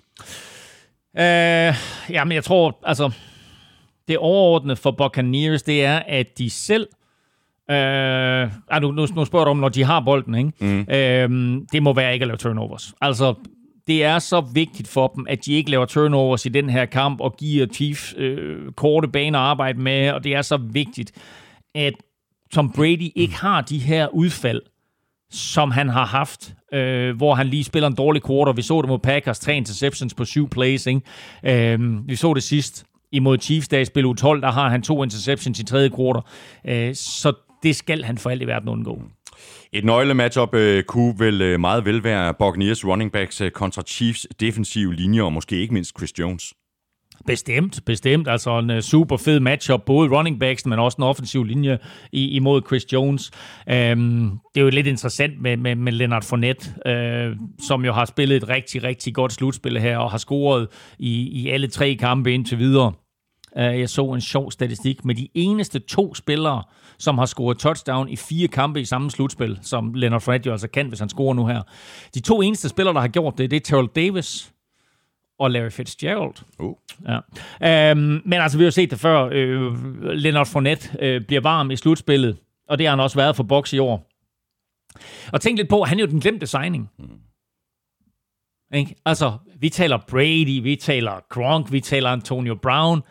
Men Fournette kom jo også til inden sæsonen, hvor man tænkte, nå, hvad skal han? De har Ronald Jones og så videre. Det har været super for dem her øh, i slutspillet, ikke? Altså, han har tre hundrede og tretten yards i slutspillet, og som sagt har scoret touchdown i alle Bucs-sejre øh, over henholdsvis øh, Washington, øh, Saints og Packers.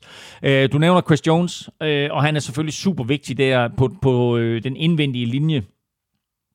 Øh, og sammen med resten af linjen, der har han faktisk ikke tilladt en hundrede yards rusher i, i de sidste seks kampe, og i den der spil U tolv-kamp, vi nævner, øh, der løb Ronald Jones og, øh, og Fournette, der havde de altså seksoghalvfjerds yards til sammen, øh, og det var inklusiv et løb på, jeg tror, Ronald Jones havde et løb på syvogtredive yards, så det vil sige, at de fik altså under fyrre yards på resten af deres løb øh, til sammen, så der havde de rigtig, rigtig godt styr på dem. Øh, og en ting med hensyn til Chris Jones og også den offensive linje, og for den sags skyld, de running backs, der kommer til at blokere ham. Det er, prøv at tænke tilbage på den Super Bowl sidste år. Du husker den. Du, du, du nægter at huske den, det ved jeg godt. Jeg husker men, den desværre alt for tydeligt. Men, men prøv at tænke på, prøv, prøv at tænke på Chris Jones. Chris Jones er jo, han, jamen, han, du, han var jo den afgørende faktor. Ja, fordi han blev ved med at slå bolde ned. Ja. Ikke? Og det kan blive super afgørende, det er, at han får hånden på mange af de der Brady-bolde. Så det er, det er en vigtig spiller for, ja. for Chiefs forsvar. Ja. Og så så vi jo øh, faktisk øh, Brady have en, øh, en vis succes med at gå dybt i, øh, i N F C-finalen, især i første halvleg. Øh, og her bliver det så interessant at se øh, Mike Evans mod, øh, mm. mod Chiefs øh, defensive øh, øh, backs. Ja, præcis, fordi altså, der, Buccaneers har jo et hav af våben at lege med, altså Antonio Brown, Chris Godwin, øh, Gronkowski, Cameron Brake, de kan også kaste de to running backs, og så selvfølgelig Mike Evans, øh, og det var jo helt tydeligt sidste gang, at Chiefs gerne vil have cornerback Breshad Breeland på Mike Evans. Når det lykkedes, så blev Mike Evans fuldstændig øh, elimineret, men øh, to gange i fjerde kvartal, øh, havde Chiefs en anden spiller på Mike Evans end Breshad Breeland, og så scorede han touchdown begge gange. Øh, så der er ikke nogen tvivl om, at det bliver sådan en lille øh, matchup i kampen, hvor det drejer sig om for Bucs at se, om de kan få linet Mike Evans op på en spiller, som giver dem et mismatch. Og så snart det sker, så vil du helt sikkert også se uh, Tom Brady kigge i, i Mike Evans uh, retning. Uh, og derudover så bliver Godwin selvfølgelig vigtigt, og Gronk bliver vigtigt, og det bliver de på de her dybe ruter ned igennem midten af banen. Altså hvis de kan ramme Chiefs cover to forsvar ned igennem midten af banen. Gronk havde en stor kamp sidst, uh, og det havde Godwin for den sags skyld også. Uh, så uh, så, så det, det vil jeg sige, uh, one-on-one matchup, Mike Evans imod hvem det nu end bliver, som ikke er Brashard Breeland, og så de to andre drenge dernede igennem midten. Det er det, vi skal holde øje med. Mm.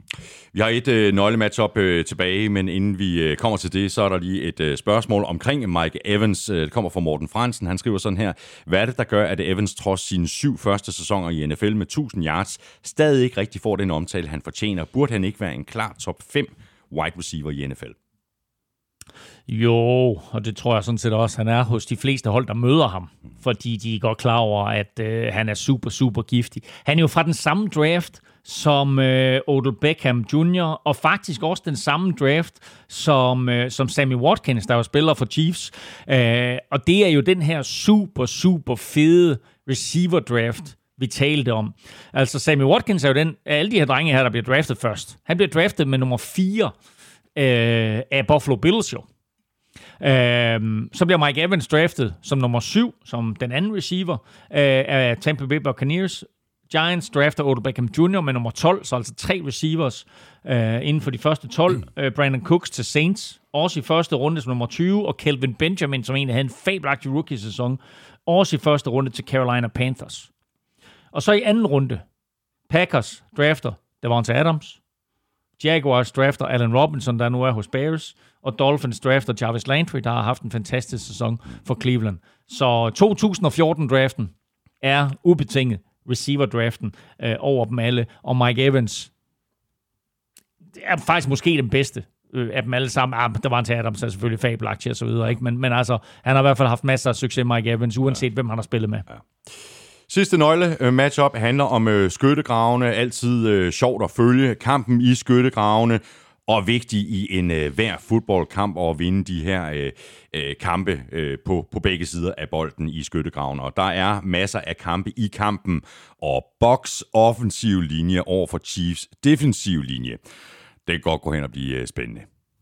Det er vigtigt for Buccaneers og for Tom Brady, at den offensive linje beskytter ham. Og det kan godt være, at det kræver, at de holder seks eller syv mand inde i pass protection.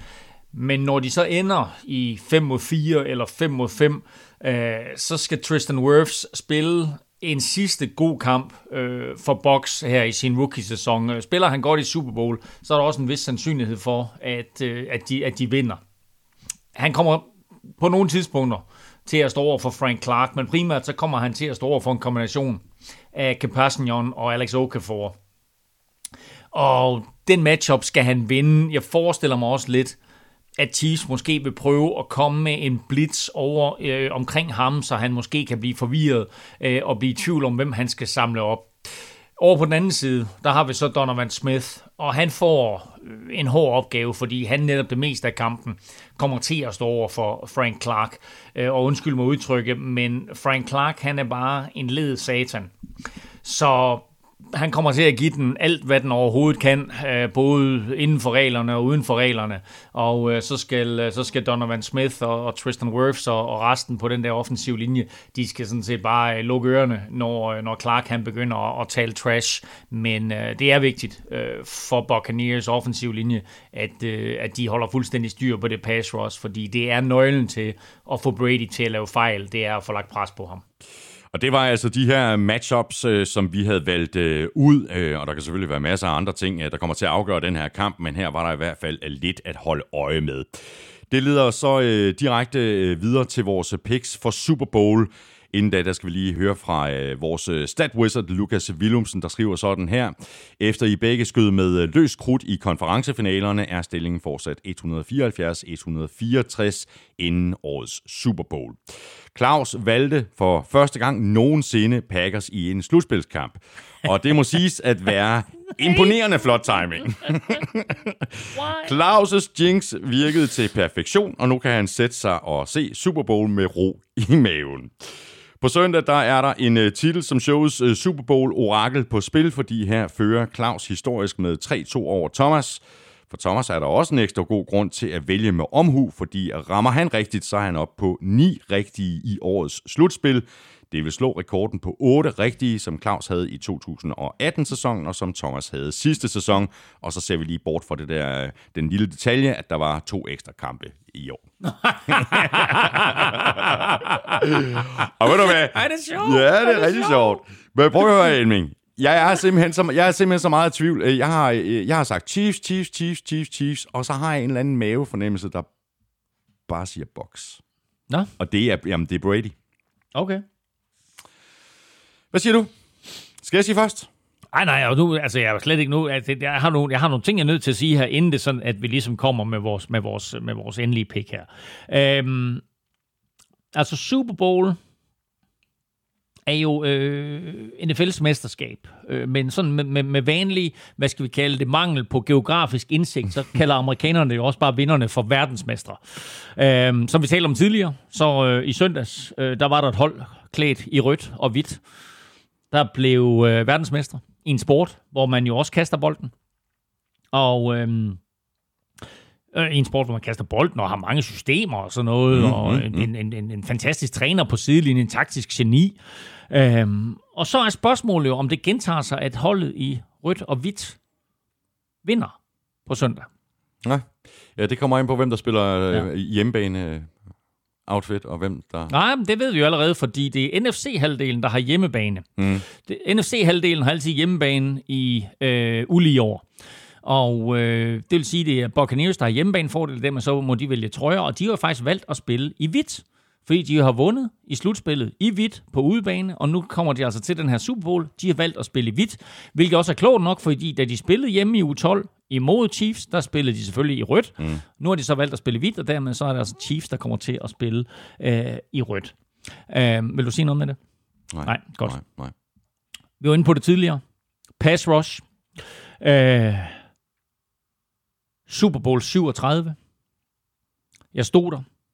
Det var Oakland Raiders og deres fabelagtige angreb imod Buccaneers og deres fabelagtige forsvar. Og jeg så et matchup, der hed en halvdårlig offensiv tackle imod Simeon Rice og resten af det her pass rush. Det, det var i øvrigt øh, i San Diego. Var det det? Nå ja, men man kan jo få den klemt ind jo. På uh, Qualcomm Stadium. Og uh, jeg så det her pass rush og Simeon Rice som den afgørende faktor. Og derfor var det også, at jeg fik lavet den der Buccaneers-tatovering på armen inden kampen.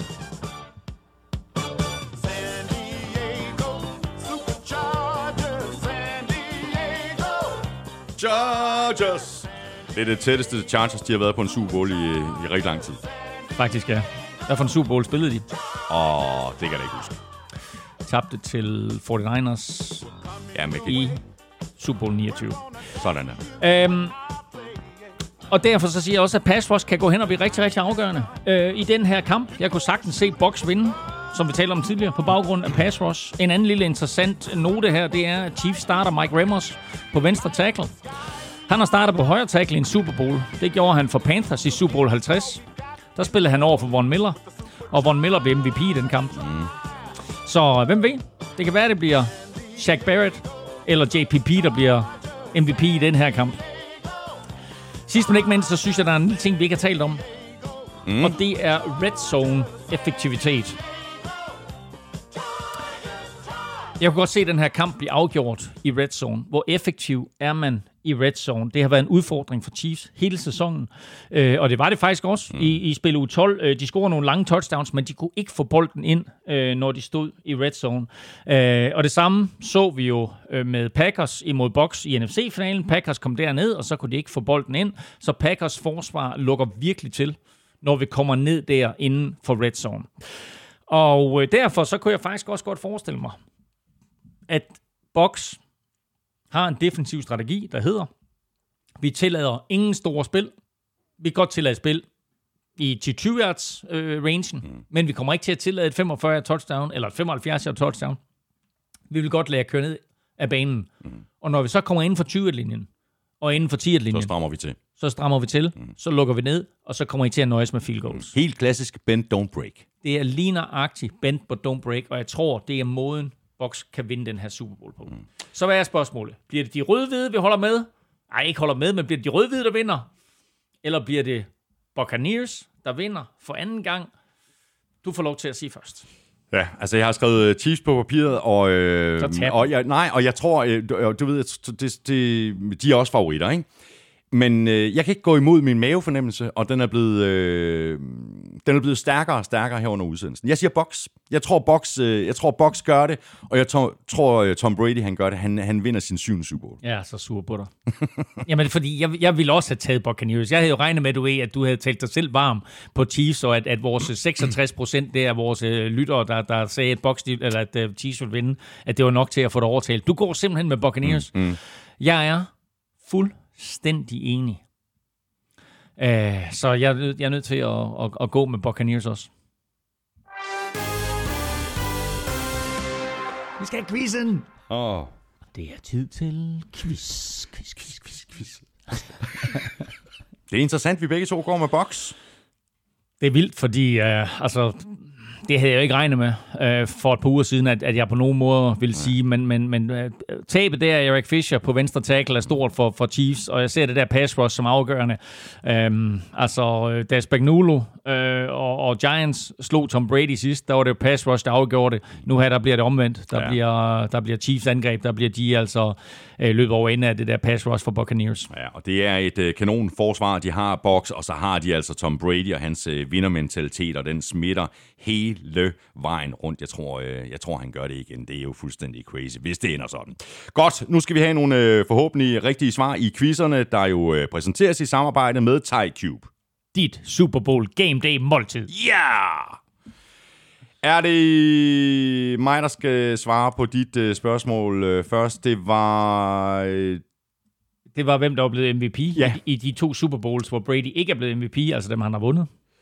Ja, øh, han vandt øh, han vandt M V P-titlen i den kamp, hvor Stephon Gilmore øh, træder i karakter, ikke?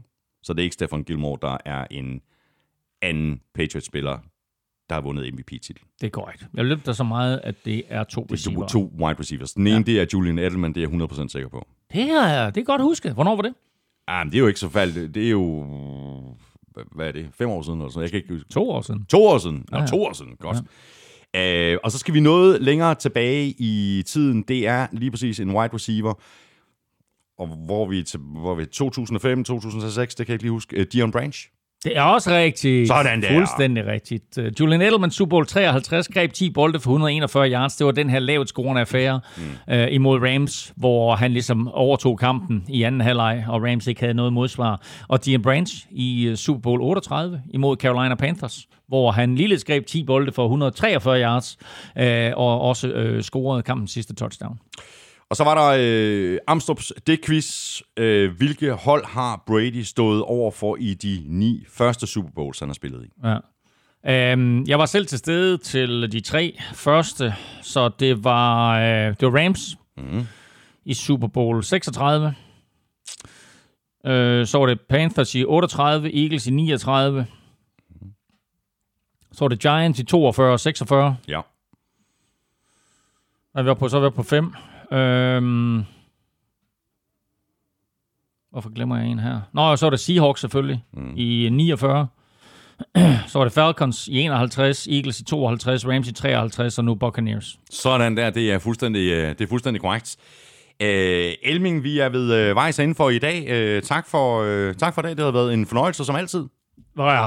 Det var super fedt, og øh, vi har jo lige et par udsendelser tilbage, men kulminationen, den kommer på søndag. Ja. Tak også til dig, fordi du har lyttet med. Jeg håber, at du får en super, Super Bowl.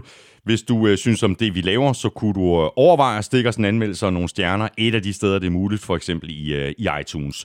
Du kan også støtte os øh, ved at handle lidt i øh, shoppen på n f l showet punktum d k skråstreg shop. Du kan også finde shoppen via linket øverst på n f l showet punktum d k. Det ligger lige ved siden af linket til tier punktum d k, hvor du kan støtte os med et valgfrit beløb, hver gang vi uploader en ny episode. Det er der lige nu seks hundrede og femogtres, der har valgt at gøre, og tusind tak til hver og en af jer. Tusind tak også til vores gode venner og samarbejdspartnere fra Tafel og Charbroil. Husk at støtte dem, de støtter nemlig os. Du kan fange os på både Twitter og Facebook, ligesom du også altid kan række ud efter os på mail snabel-a n f l showet punktum d k. Følg Elming på Twitter på snabel-a n f l ming. Mig kan du følge på snabel-a Thomas Kvartrup. Tak for nu. Vi høres ved i næste uge. N F L-showet er produceret af Kvartrup Media, der også producerer den politiske podcast Born and Plug, som jeg laver sammen med politisk kommentator Lars Trier Mogensen hver eneste fredag. Elming og drengene giver den gas i den altid underholdende Velropa-podcast, og så er Elming og jeg ellers tilbage i dine ører i næste uge, hvor vi ser tilbage på det, der forhåbentlig ender med at blive en superspændende Super Bowl femoghalvtreds. Ha' det godt så længe. Hot odds. Vil du ikke lige have den lette quiz også? Jo, lad mig få den uh, lette quiz. Altså, Tom Brady har som sagt vundet fire su- uh, Super Bowl M V P's som den eneste. Men der er faktisk kun én spiller, der har vundet tre. Hvem er det? Montana. Ja, lige nøjt. Yeah. Den havde du. Det er jo den rigtige. Stop it!